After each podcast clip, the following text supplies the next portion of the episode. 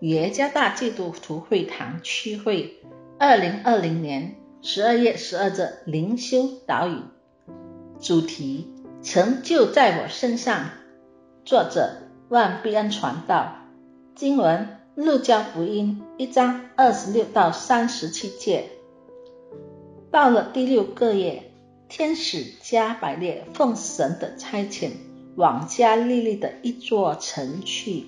这城。名叫拿撒勒，到一个童女那里，是已经许配大卫家的一个人，名叫约瑟。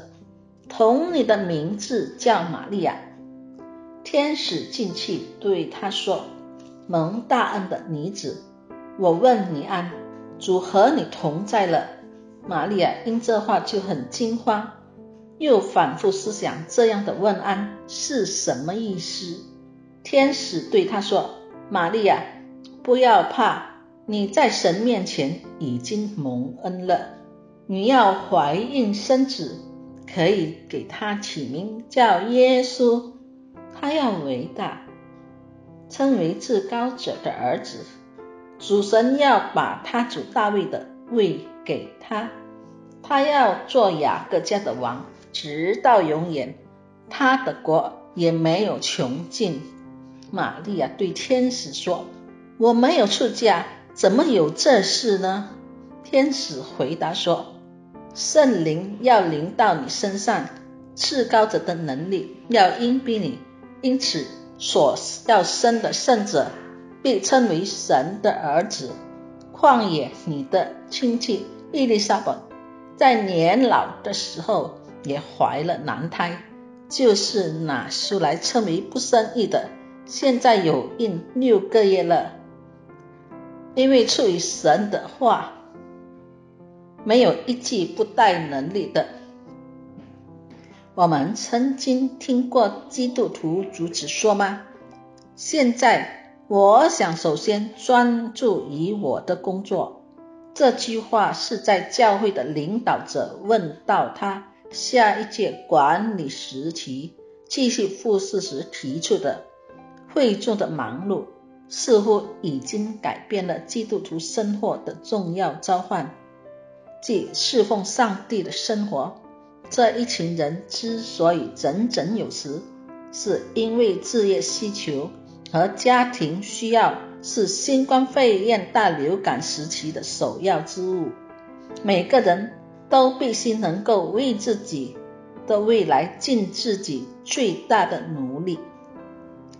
在纪念耶稣降生前几个星期里，我们被邀请看一个准备未来梦想的年轻女孩的身影。她是玛利亚，受托孕育基督的女人，是她一生中最重要的时刻。试想一下，从现在开始，仅几周后，玛利亚将迎来一生中最快乐的一天。每个女人梦寐以求的日子，就是成为她所爱的男人的妻子。这是一个议程，应竭尽全力为之奋斗或捍卫。这一刻，界定了她一生和未来。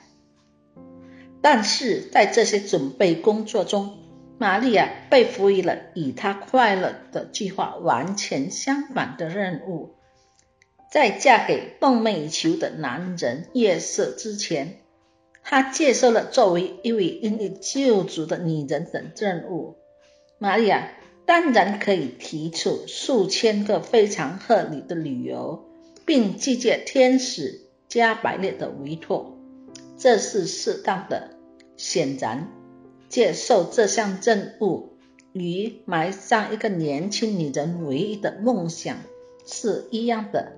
玛利亚的界定，却是表明了她的上帝对她现世之爱的认同。玛利亚意识到，她是一个因上帝现世之爱而获的使女。对玛利亚来说，对上帝表现出忠诚的爱，是她未来无法超越的真理。